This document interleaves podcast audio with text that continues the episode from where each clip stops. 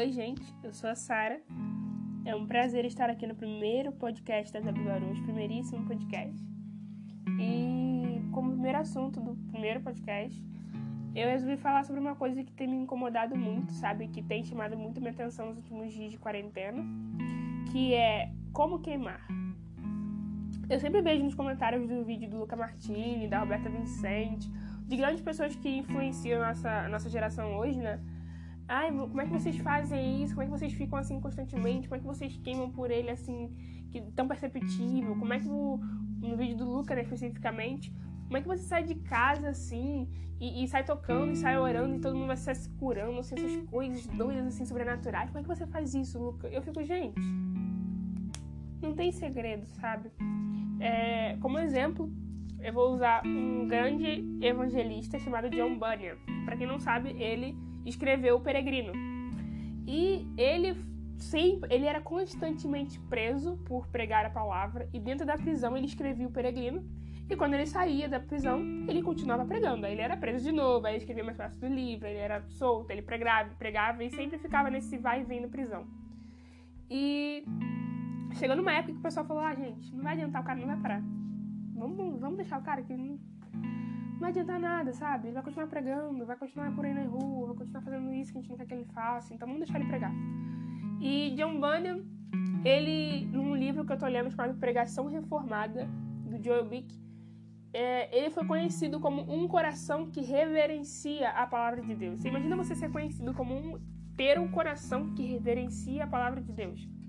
John Bunyan falava que a Bíblia, a Escritura, é a verdade como se realmente Deus falasse a você do céu por entre as nuvens. Imagina, você está lendo a Bíblia e de repente você sente uma paz, sente uma plenitude, sente uma coisa, uma coisa absurda, um extraordinário, um sobrenatural. Você fica, gente, esse é Deus falando com você por entre as nuvens do céu.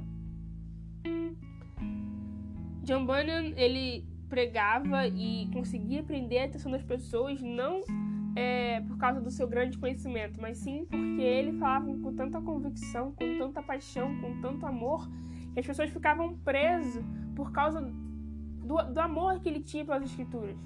As pessoas ficavam presas ali na pregação porque ele falava com paixão. Porque ele queimava e deixava isso transparecer, que estava queimando por Cristo. Me fizeram uma pergunta outro dia e essa pergunta me pegou um pouco. Né? A pergunta foi: Quantas vezes você se alimenta por dia? Aí eu respondi, poxa, eu tomo café da manhã, aí como uma coisa ali, como uma coisa aqui, almoço, aí de novo, como uma coisa ali, como uma coisa aqui, aí tem o lanche da tarde, tem a janta, tem o lanche da madrugada e por aí vai. Resumindo, eu me alimento muitas vezes por dia. E aí a pessoa falou assim, tá, você se alimenta toda essa quantidade de vezes por dia, beleza. Quantas vezes você alimenta seu espírito por dia? Aí eu fiquei já meio sem graça, né? Porque, poxa, faço devocional, escuto a musiquinha ali, pá, e pronto. Aí a pessoa virou e falou assim: tá, você alimenta sua carne mais de três vezes por dia e seu espírito é uma, duas, máximo duas? Aí eu falei: é. Aí a pessoa falou assim: então tá, peraí, você tá falando isso, então quer dizer que você quer queimar por Cristo, você quer levar a palavra dele pra onde for, você quer que os seus pés cheguem onde nossas as vozes não chegam. Você quer que sua voz chegue onde nossos pés não chegam, mas você quer fazer tudo isso aí com essa vida com essa vida espiritual? Aí eu fiquei, poxa. Me senti, sabe, quando você sentiu nada? Fui eu ali nesse momento. Aí a pessoa falou assim, Sara, para você entender como queimar por ele, você tem que realmente queimar. Porque uma vez que você experimenta isso, você nunca mais quer parar de queimar por ele. Quando eu digo queimar por ele, é muito mais do que você descer de três dias de retiro de um lugar muito bonito, de um lugar que tem uma paz assim incrível, com pessoas da sua igreja. É muito mais do que queimar por três dias e descer e voltar a ser o que você era antes. Queimar por ele é muito mais do que você ir numa conferência e gritar, chorar, se debruçar, se deitar no chão, tirar o sapato, gritar que ama Jesus. Queimar por ele é muito mais do que você é, é curtir uma, uma frase no Twitter e repostar ou compartilhar é muito mais do que você postar alguma coisa no seu story no Instagram. Queimar por ele vai muito além do que a gente pensa. Queimar por ele é você sair na sua rua e falar para alguém. Queimar por ele é você falar pra alguém, dele para alguém na sua faculdade, no seu trabalho, na sua escola, onde você for. Queimar por ele é você realmente sentir que ele está dentro de você e que a verdade que tem dentro de você, que é que ele virá para nos buscar para o eterno lar e você pegar essa verdade e compartilhar para todo mundo, sabe? É falar, gente, vocês não sabem o que, que tá acontecendo. Ele tá vindo. Isso é queimar por ele. Isso é ter certeza de que você tá queimando por ele. O que as pessoas da nossa geração, da nossa geração assim, de, de influenciadores cristãos fazem, essas coisas que eles fazem, é eles mostrando pra, pra gente que eles realmente queimam e que eles querem constantemente queimar por esse evangelho. Se a nossa vida devocional for uma vergonha, de nada adianta você querer queimar por ele. Se a sua vida devocional for uma vergonha, de nada adianta você querer pregar na, na Ásia, na Europa, nos Estados Unidos, de nada adianta você querer viajar o mundo pregando. Se você não se alimentar muito mais vezes por dia do que você se alimenta, de nada adianta você querer sair na rua. De nada adianta você querer pregar na sua igreja, pregar fora da sua igreja. John Bunyan tinha uma vida devocional incrível. Tanto que ele reverenciava a palavra de Deus e ele chegou num ponto de falar que para ele a palavra de Deus era como se Deus falasse com ele pelo céu.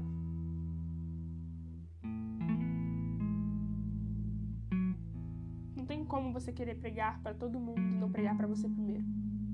Não tem como você querer pregar para todas as nações do mundo e não pregar para o seu coração erra, que erra mais que tudo primeiro. Não tem como você querer pregar para todo mundo que a pessoa está pecando e que precisa de Jesus enquanto você não conhece o Jesus. Isso não tem lógica. Em Atos 26, 6, Paulo diz assim: Agora estou sendo julgado por causa da minha esperança no cumprimento da promessa feita por Deus a nossos antepassados. Aí, versículo 7. De fato, é por isso que as doze tribos de Israel adoram a Deus fervorosamente dia e noite e compartilham da mesma esperança que eu. Vocês perceberam que Paulo fala de uma promessa? Ele fala que ele está sendo julgado por causa da esperança no cumprimento de uma promessa. Pera aí, então quer dizer que ele tem uma esperança de uma promessa que vai se cumprir. Que promessa é essa? Gênesis 3,15 diz que Deus estava julgando, né? Estava dando suas consequências, as consequências dos pecados de Adão e Eva. E ele falou assim: Porém, inimizade entre ti e a serpente. Ele tá falando pra mulher, né? Porém, inimizade entre ti, entre ti e a serpente, de você sairá alguém que vai pisar na cabeça da serpente e essa lhe ferirá o calcanhar. A promessa tá aí. Deus está prometendo que, viria, que iria vir alguém perfeito, imaculado, santo para pisar na cabeça da serpente. E que ele iria ganhar. Mas ué, Atos não é depois de Jesus? Então como é que essa promessa não já foi cumprida? Como assim? Pois é, a promessa não acaba aí. Jesus ele disse que iria vir, que iria morrer, que iria ressuscitar, mas também disse que iria para os céus e também disse que iria voltar para nos buscar. Paulo morreu esperando ver Jesus voltar novamente. Ele achava que naquela época que ele estava vivendo, Jesus já ia voltar. Paulo morreu assim. John Bunyan morreu assim. Jonathan Edwards morreu assim. Muitos outros grandes nomes, Calvino, Agostinho, Lutero e outros morreram esperando ver Jesus descer dos céus para buscar eles. Mas eles não viram.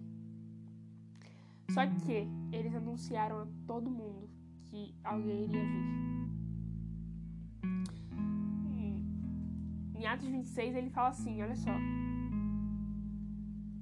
E é por isso que as doze tribos de Israel adoram a Deus fervorosamente dia e noite. Então quer dizer que as doze tribos de Israel nunca pararam de adorar a Deus fervorosamente dia e noite, esperando que Jesus voltasse quanto que você tem adorado a Ele dia e noite. O quanto que sua vida tem desejado estar com Ele dia e noite. Quero parar de queimar. Eu não quero parar de ter essa chama no meu coração. Quando você cantar aquela música Eu Te Amo e vou gritar para o mundo inteiro ouvir que eu te amo, grite mesmo, sabe? É para gritar mesmo. É para você falar sua escola, para seus amigos, para qualquer pessoa sem vergonha, sem medo, porque tudo que tem aqui é passageiro. A Bíblia fala que o espírito, o espírito que Deus nos deu é um espírito de ousadia. Use esse espírito para ir. É ir para onde for. Não é você ir para para escola de evangelismo, não é para você ir para para evangelismo na, no meio de uma praça, não sei aonde. É para você ir para qualquer lugar e pregar o evangelho. É você abrir a Bíblia na sua escola, na sua faculdade, no, no seu trabalho e falar: olha, é isso aqui no que eu creio e é isso aqui que vai te salvar. Porque é isso aqui que está me salvando, é isso aqui que me salvou. A gente tem vivido um evangelho muito simples, não seria a palavra, mas um evangelho muito raso, sabe? Aquele evangelho que você queima no retiro, queima na conferência, queima no culto, mas em casa, na escola, na faculdade, você não queima. É o evangelho que você vive, que você queima é, é, em lugares que as pessoas vão te ver, você queima em lugares que as pessoas vão te perceber, mas em lugares que, que as pessoas realmente precisam, você não queima. Queimar uma conferência é fácil. Luz não brilha no meio da luz, só se junta. Queimar no retiro é fácil. Luz não brilha no meio da luz. Jesus disse pra gente que nós somos a sal e luz do mundo. Não quer dizer que algum lugar tá faltando sal e, e algum lugar tá faltando sal e algum lugar tá faltando luz. E não é na igreja. Não é na conferência, não é no retiro, não é no Instagram, não é no Twitter. É no mundo. No Twitter as pessoas vão te ver, você pode alcançar pessoas com seus tweets. Mas é a eficácia disso. No Instagram muitas pessoas vão te ver, vão, você pode alcançar muitas vidas. Mas e a vida real? Como é que tem sido? Qual tem sido as suas experiências com ele? Quando você sair dessa quarentena, você tem que sair mudado. Tem que ser mais que um retiro, tem que ser mais do que uma conferência.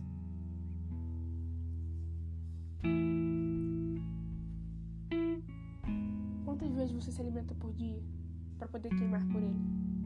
Todos os dias. Quantas vezes você entrega seu coração a ele, entrega seu dia, seu tempo, seus pensamentos para ele, para queimar por ele? Quantas vezes você entrega seu tempo para Ele, sua devoção para Ele, seu conhecimento para Ele, sua força, sua, sua alma para Ele? Eu quero viver do mesmo jeito que Abraão viveu, sabe? Quando ele levou o filho dele, Isaac, o único filho que ele tinha prometido por Deus, para ser morto, para ser, pra ser entregue para Deus. É muito pouco você ler esse texto na Bíblia, né? Porque você lê e você fica, caramba, cara Abraão é doido, né? Eu não faria isso, não. Eu, eu, duvido que, eu duvido que muita gente que eu conheço faria o que Abraão fez. Eu duvido que eu faria o que Abraão fez. Ele levou o filho dele lá para cima do monte, fez toda a preparação que tinha que fazer lá, né? E levantou a faca para matar o filho.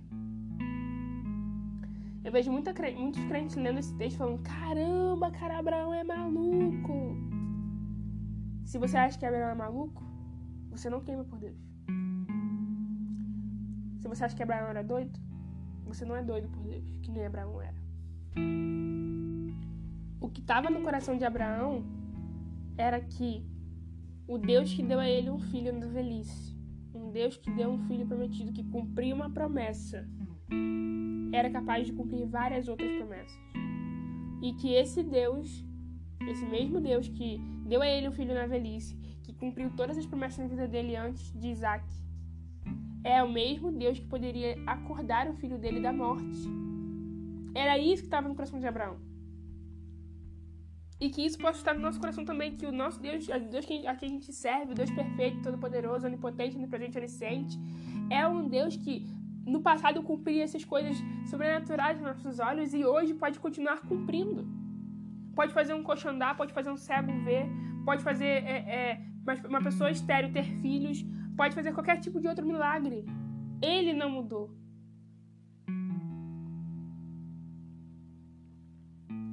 Nosso coração muda quando a gente sai do retiro, quando a gente sai da conferência, quando a gente sai de um culto?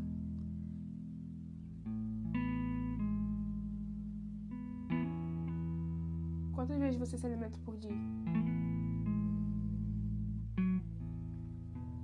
Quando alguém vir e falar, ah, mas eu não sei como é que eu vou queimar, é tipo você falar assim, ai, ah, tô com fome, a comida tá na sua frente e você não comer a comida.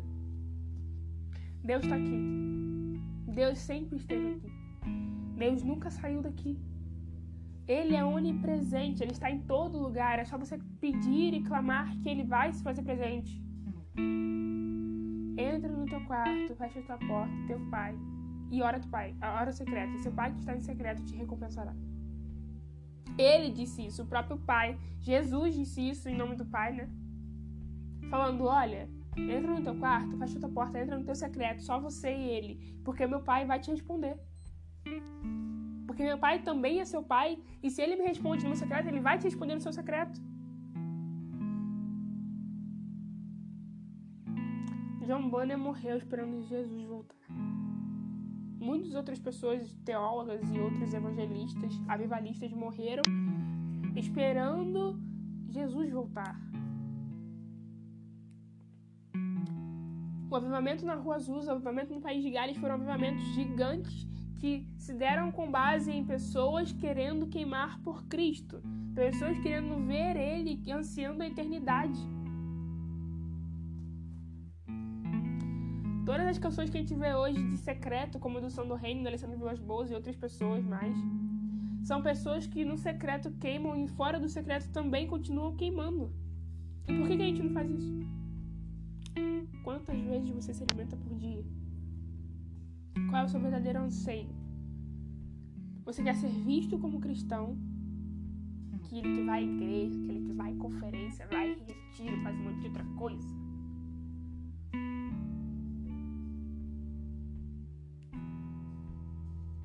Mas no secreto não, não produz nada. Não queima. Tá na mesmice. Ou você quer ser visto como aquele cristão Cara, aquele cristão ele é brabo. O cara vai em todo lugar e fala de Jesus. O cara, ele é usado para operar milagres. Gente, na Bíblia fala que quando os discípulos andavam na rua, as pessoas colocavam, colocavam os doentes assim na sombra deles para que a sombra deles curasse. O segredo dessas pessoas que a gente vê no mundo da mídia de de, de sair na rua, sabe? De pegar em grandes lugares ou pegar para pequenas pessoas, pequenos grupos de pessoas. O segredo que a gente, o segredo delas é a Bíblia. Na mesma, né? Não tem segredo. A gente que faz um mistério, a gente, a gente que quer ter um, um script, um roteiro, uma rotina assim, que tem que. Tu tem que acordar nove da manhã e só pode fazer isso nove da manhã. Não é assim. Deus está presente em todo lugar, acessível. Jesus morreu para isso, para que nós pudéssemos ter um caminho acessível ao Pai novamente. Jesus veio morrer no nosso lugar para que a nossa comunhão com Deus fosse restaurada. Por isso que quando Jesus morreu, o véu se rasgou. Por que, que a gente está colocando o véu de novo no lugar? Se ele morreu para que esse véu não existisse mais. Estamos correndo um sério risco de estarmos fazendo uma separação horrível de novo. Se você realmente quer queimar por essa, por essa palavra, por esse evangelho, não bote o véu de novo. Não, não tenha um véu entre você e Deus. Jesus já julgou.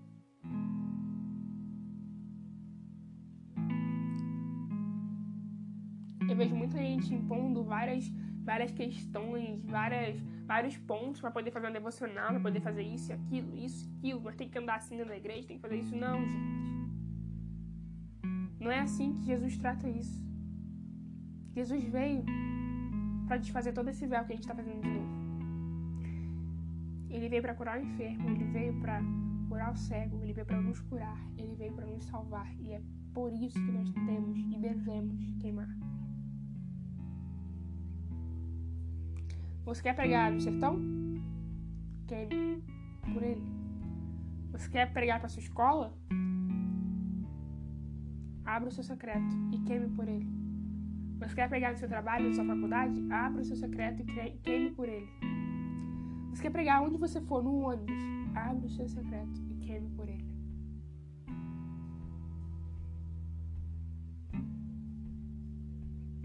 Quando você terminar esse podcast, você entra no teu quarto, fecha a tua porta e ora pro teu pai em secreto.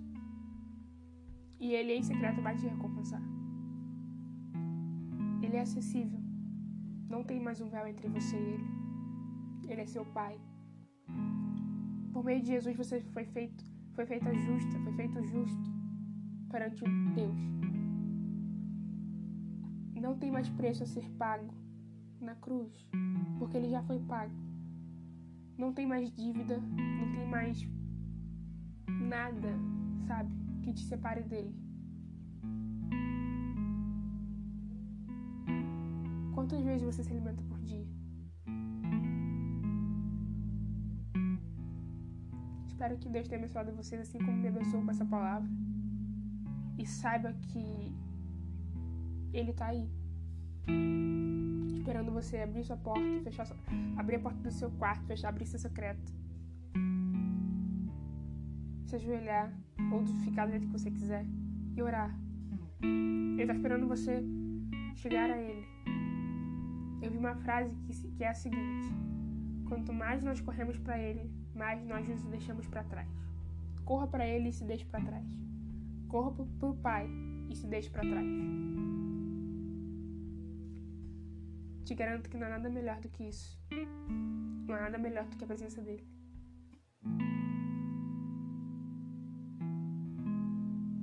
Ele não é um pai que vai dando é, presentinhos assim, que para compensar. Ele é um pai que em tudo o que ele te dá é ele. E isso é maravilhoso.